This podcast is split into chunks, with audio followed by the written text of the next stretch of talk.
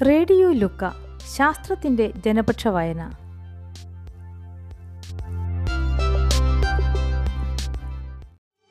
നാളികേരത്തിന്റെ നാട്ടിലെനിക്കൊരു നാഴിയിടങ്ങഴി മണ്ണും. സെപ്റ്റംബർ രണ്ട് ലോക നാളികേര ദിനം. നാളികേരത്തെക്കുറിച്ച് കൗതുകകരമായ ചില കാര്യങ്ങൾ കേൾക്കാം. നാളികേര കൗതുകം എഴുതിയത് പാലക്കാട് വിക്ടോറിയ കോളേജിലെ അധ്യാപകനായ doctor Suresh V.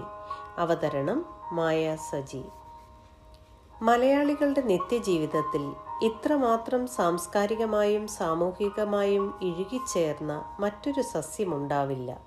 സസ്യലോകത്തെ Swiss army knife എന്നാണ് തെങ്ങ് അറിയപ്പെടുന്നത്. ചെറിയ കീച്ചെയിനിൽ മടക്ക് കത്തിയും കത്രികയും സൂചിയും സ്ക്രൂ ഡ്രൈവറും അങ്ങനെ അത്യാവശ്യം വേണ്ട ഉപകരണങ്ങളെല്ലാം ഉൾക്കൊള്ളിച്ച് പോക്കറ്റിൽ കരുതാവുന്ന ചെറു കത്തിയെയാണ് സ്വിസ് ആർമി നൈഫ് എന്ന് വിളിക്കുന്നത്.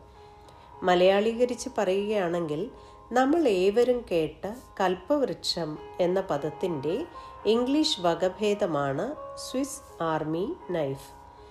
തെങ്ങിന്റെ എല്ലാ ഭാഗങ്ങളും ഏതെങ്കിലും ഒരു ഉപയോഗമുള്ളവയാണ് എന്നതുകൊണ്ടാണല്ലോ അങ്ങനെ ഒരു വിളിപ്പേര് വന്നത്. തെങ്ങിന്റെ ശാസ്ത്രനാമം കൊക്കോസ് ന്യൂസിഫെറ എന്നാണ്. തേങ്ങയുടെ മൂന്ന് കണ്ണ് കണ്ടാൽ തലയോട്ടിയുമായി സാമ്യമുള്ളതിനാൽ ആ അർത്ഥം വരുന്ന പോർച്ചുഗീസ് വാക്കാണ് കൊക്കോ. ന്യൂസിഫെറ എന്നാൽ പരിപ്പുള്ളത് എന്നൊക്കെയാണ് അർത്ഥം. തെങ്ങിന്റെയും തേങ്ങയുടെയും ഏതാനും കൗതുകങ്ങളാണ് ഇനി. തേങ്ങയും മാങ്ങയും ഒരുപോലെ എന്ന് പറഞ്ഞാൽ എങ്ങനെയിരിക്കും? ആളുകൾ മൂക്കത്ത് വിരൽ വയ്ക്കും. എന്നാൽ സസ്യശാസ്ത്രപരമായി സംഗതി സത്യമാണ്. നാളികേരത്തിന് കോക്കനട്ട് എന്നാണ് വിളിപ്പേരെങ്കിലും. സസ്യശാസ്ത്രപരമായി ഇത് കശുവണ്ടി ഉൾപ്പെടുന്ന നട്ട് എന്ന ഗണത്തിൽ വരുന്ന ഒരു ഫലമല്ല. പകരം മാങ്ങ ഉൾപ്പെടുന്ന ഡ്രൂപ്പ് എന്ന ഗണത്തിലാണ് ഉൾപ്പെടുന്നത്. പുറമേ കാണുന്ന തൊലിയെ എക്സോ കാർപ്പെന്നും ഇടയ്ക്ക് കാണുന്ന ചകിരിയെ മീസോ കാർപ്പെന്നും ചിരട്ടയെ എൻഡോ കാർപ്പെന്നുമാണ് സാങ്കേതികമായി പറയുന്നത്. ഇന്ത്യക്കും തെങ്ങിനും ഒരേ പ്രായം എന്ന് കേട്ടാലോ? പരിണാമപരമായി നോക്കിയാൽ തെങ്ങിന്റെ ഉത്ഭവം ക്രാട്ടേഷ്യസ് പീരീഡിൽ ആണ് എന്ന് കരുതപ്പെടുന്നു. പുരാതന ഭൂഖണ്ഡമായ ഗോണ്ടുവാന ലാൻഡ് വിഭജിച്ച് ഇന്നത്തെ ഇന്ത്യയും ഓസ്ട്രേലിയയും ആഫ്രിക്കയും എല്ലാം വേർപിരിഞ്ഞ് പോകാൻ തുടങ്ങിയ കാലഘട്ടമാണ് ഇത്. അതിനാൽ തന്നെ ഇന്ത്യൻ ഉപഭൂഖണ്ഡം രൂപം കൊണ്ട കാലഘട്ടത്തിൽ തന്നെയാണ് തെങ്ങിന്റെയും ഉത്ഭവം. ആ കാലഘട്ടത്തിലെ ലഗൂണുകളിലെ തീരപ്രദേശങ്ങളിലും പവിഴപ്പുറ്റുകൾക്കടുത്തുമായാണ് പൂർവിക തെങ്ങുകളുടെ ഉത്ഭവം എന്ന് കരുതപ്പെടുന്നു. നാവിക വിദഗ്ധരായ തേങ്ങകൾ. തേങ്ങയുടെ അത്രയും സമുദ്രങ്ങൾ താണ്ടിയ മറ്റൊരു ഫലം ഉണ്ടാവില്ല. തേങ്ങയുടെ തൊണ്ട് അഥവാ മീസോകാർപ്പിൽ ധാരാളം വായു നിറഞ്ഞ കോശങ്ങളാണ് ഉള്ളത്. നമ്മൾ ചകിരിച്ചോറ് എന്ന് വിളിക്കുന്ന ഭാഗം. ഇത് വെള്ളത്തിൽ പൊന്തിക്കിടക്കാൻ തേങ്ങയെ സഹായിക്കുന്നു. കടലോരങ്ങളിലാണ് ഉത്ഭവം എന്നതുകൊണ്ട് തന്നെ കടലിൽ വീണ തേങ്ങ ഒഴുകി മറ്റ് വിദൂര ഭൂപ്രദേശങ്ങളിലെത്തുകയും തീരെ തടിയുകയും അങ്ങനെ വിത്ത് വിതരണം നടക്കുകയും ചെയ്യുന്നു. ലോകത്തിൽ ഉഷ്ണമേഖലാ പ്രദേശങ്ങളിൽ തെങ്ങ് വളരാത്ത മേഖലകൾ ഇല്ല എന്ന് തന്നെ പറയാം. ഉപ്പുവെള്ളത്തിൽ മുങ്ങിയാലും മണ്ണിനടിയിലെ ശുദ്ധജലം വേരുകൾ ഉപയോഗിച്ച് വലിച്ചെടുക്കാൻ കഴിയുന്നതിനാൽ കടലോര പ്രദേശങ്ങളിൽ തെങ്ങ് ഒരു സ്ഥിരം സസ്യമാണ്. പൊങ്ങ് എന്ന പോഷകാഹാരം. അനുകൂല സാഹചര്യങ്ങളും നനവുമുണ്ടെങ്കിൽ തേങ്ങ മുളയ്ക്കുകയും അതിന്റെ കണ്ണിൽ കൂടെ വേരുകൾ പുറത്തേക്ക് വരികയും ചെയ്യും. ആദ്യം വേരുകളും പിന്നീട് മുഴുവൻ ചെടിയും പുറത്തു വരുന്നു. മുളയ്ക്കുന്ന ആദ്യ ഘട്ടത്തിൽ തേങ്ങയ്ക്കകം സ്പോഞ്ച് പോലെയുള്ള ഒരു ഹോസ്റ്റോറിയ അല്ലെങ്കിൽ പൊങ്ങ് എന്നറിയപ്പെടുന്ന മധുരമുള്ള പദാർത്ഥം കൊണ്ട് നിറയും. ഏറെ രുചികരമായ പൊങ്ങ് ഒരു ഭക്ഷ്യ പദാർത്ഥം കൂടെയാണ് തേങ്ങാക്കാമ്പിൽ സംഭരിച്ചു വെച്ചിട്ടുള്ള പോഷകങ്ങൾ മുളയ്ക്കുന്ന ഭ്രൂണത്തിലേക്ക് പകർന്നു കൊടുക്കുന്ന പ്രത്യേക അവയവങ്ങളാണ് ഇവ. ഒറ്റത്തടി വളർച്ച. തെങ്ങ് ഒരു വൃക്ഷമായാണ് നമുക്കറിയുന്നതെങ്കിലും മറ്റു വൃക്ഷങ്ങൾ പോലെയുള്ള ദ്വിതീയ വളർച്ച ഇവയ്ക്കില്ല. ഏറ്റവും തുമ്പിൽ കാണുന്ന മെരിസ്റ്റമിക കലകളുടെ പ്രവർത്തന ഫലമായി തെങ്ങിൻ തടിയും പട്ടയും മറ്റും രൂപപ്പെടുന്നു. പിന്നീട് ഒരു വളർച്ച തെങ്ങിന്റെ തടിക്കോ മറ്റു ഭാഗങ്ങൾക്കോ ഇല്ല. തെങ്ങ് മുറിച്ചാൽ നമ്മൾ വെട്ടിക്കഴിക്കുന്ന മധുരമുള്ള കാമ്പ് ഈ മെരിസ്റ്റമിക കലകളാണ്. പുഷ്പിക്കൽ പരാഗണം. പ്രായപൂർത്തിയാവുന്ന തെങ്ങിന്റെ വലിയ സ്പാഡിക്സുകളിൽ പൂക്കുല ഉണ്ടാകുന്നു പൂക്കുലയിൽ ധാരാളം ആൺപുഷ്പങ്ങളും ഏതാനും പെൺപുഷ്പങ്ങളും ഉണ്ടാകും. ഇവ വിരിയുന്നതോടെ ധാരാളം തേനീച്ചകളും പുഷ്പങ്ങൾ സന്ദർശിക്കും. ഇവ പരാഗണത്തിന് സഹായിക്കുന്നു. ഒപ്പം കാറ്റും ഒരു പരാഗവാഹിയാണ്. തുറക്കാത്ത പൂക്കുലയിൽ നിന്നും മധുരമുള്ള നീര് ചെത്തിയെടുക്കാം.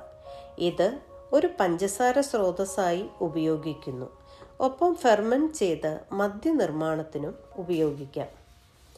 തേങ്ങയിൽ ആരാണ് വെള്ളം നിറയ്ക്കുന്നത്?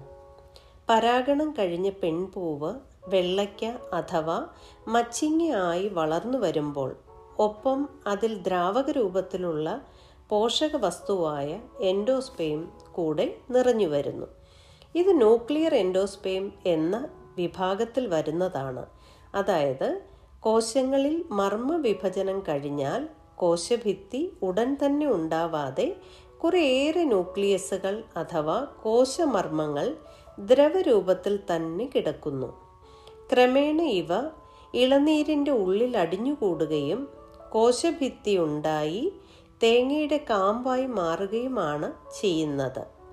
ഇളനീർ വെള്ളം അഥവാ ലിക്വിഡ് എൻഡോസ്പേം ധാരാളം പോഷകങ്ങളാൽ സമ്പന്നമാണ്. നിരവധി ആന്റി മൈക്രോബിയൽ പെപ്റ്റൈഡുകളും ലോറിക് അമ്ലവും ഇതിലടങ്ങിയിരിക്കുന്നതിനാൽ ബാക്ടീരിയ ഫംഗസ് പോലെയുള്ള സൂക്ഷ്മജീവികൾക്ക് അത്ര എളുപ്പം ഇതിലേക്ക് അണുബാധ നടത്തുക സാധ്യമല്ല.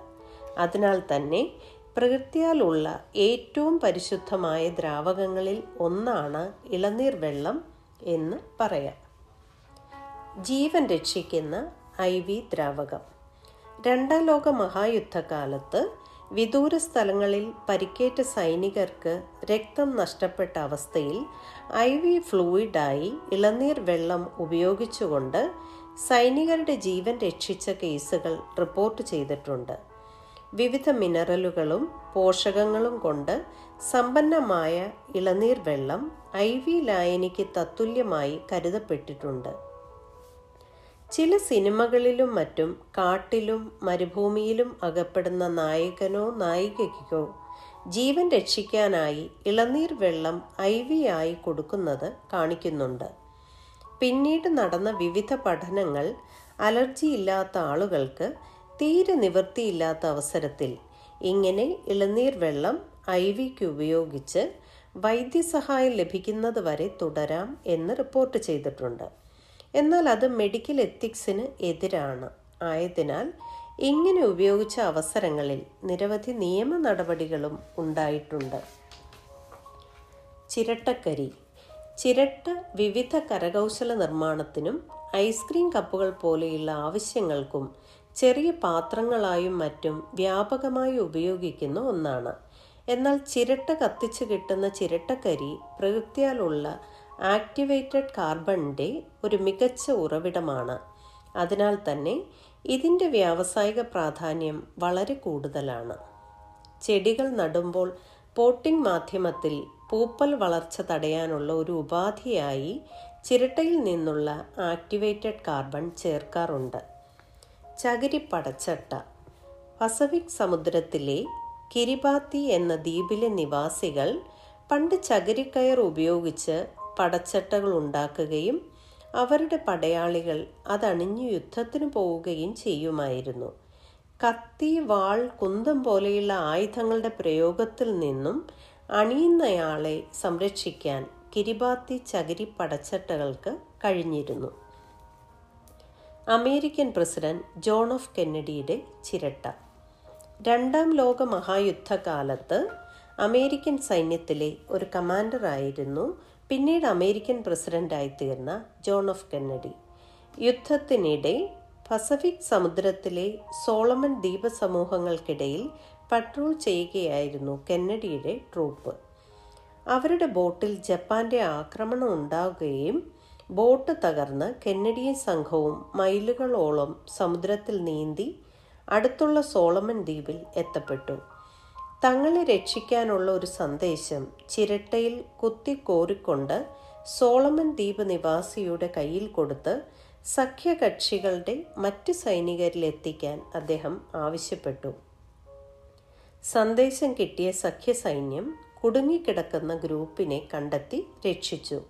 പിന്നീട് പ്രസിഡന്റായി തീർന്നപ്പോൾ കെന്നഡി ഈ ചിരട്ട കഷ്ണത്തെ ഒരു പേപ്പർ വെയിറ്റ് ആക്കി മാറ്റുകയും തന്റെ പ്രസിഡന്റ് ടേബിളിൽ വയ്ക്കുകയും ചെയ്തിരുന്നു. Nauro Al commander native knows position he can pilot eleven alive need small boat Kennedy എന്നായിരുന്നു അദ്ദേഹം ചിരട്ടയിൽ കോറി വരച്ചത്. തെങ്ങ് കയറുന്ന ഞണ്ടുകൾ പസഫിക് സമുദ്രത്തിലെ ദ്വീപുകളിൽ കാണുന്ന തേങ്ങാ ഞണ്ടുകൾ കരയിലെ തന്നെ ഏറ്റവും വലിയ ഞണ്ടുകളാണ്. ഏകദേശം രണ്ടര കിലോ വരെ ഭാരം കാണുന്ന ഇവയുടെ പ്രധാന ഭക്ഷണം തേങ്ങാ കാമ്പാണ്. ഉയരത്തിലുള്ള തെങ്ങുകളിൽ വലിഞ്ഞു കയറാനും തെങ്ങിൻ കുലകളിൽ നിന്ന് തേങ്ങകൾ അടർത്തിയിടാനും ഇവയ്ക്ക് പറ്റും. താഴെ വീഴുന്ന തേങ്ങകൾ എടുത്തുകൊണ്ടുപോയി സ്വന്തം മാളത്തിനരികിലെത്തിച്ച് ശക്തിയാർന്ന കൈകൾ കൊണ്ട് പൊതിക്കുന്നു. ഇതിന് മണിക്കൂറുകൾ തന്നെ എടുത്തേക്കും. ചകിരി മുഴുവൻ മാറ്റി അത് സ്വന്തം മാളത്തിൽ ശേഖരിച്ചു വയ്ക്കും തേങ്ങയുടെ ചിരട്ടക്കണ്ണിൽ കൂടെ കോർത്ത കൈ ഉപയോഗിച്ച് തുരന്നു കയറി അകത്തുള്ള കാമ്പിനെ ചുരണ്ടിയെടുക്കുകയും ഒപ്പം അതുവഴി തേങ്ങയെ പൊട്ടിക്കാനും ഇവയ്ക്ക് കഴിയും. ഇവയുടെ കൈകൾക്ക് വളരെ ശക്തിയേറിയ പിൻസേഴ്സ് ആണ് ഉള്ളത്. പ്രദേശത്തെ ആളുകൾ ഭക്ഷണത്തിനായി ഇവയെ വ്യാപകമായി വേട്ടയാടുന്നതിനാൽ തേങ്ങ ഞണ്ടുകൾ ഇപ്പോൾ വംശനാശ ഭീഷണി നേരിടുകയാണ്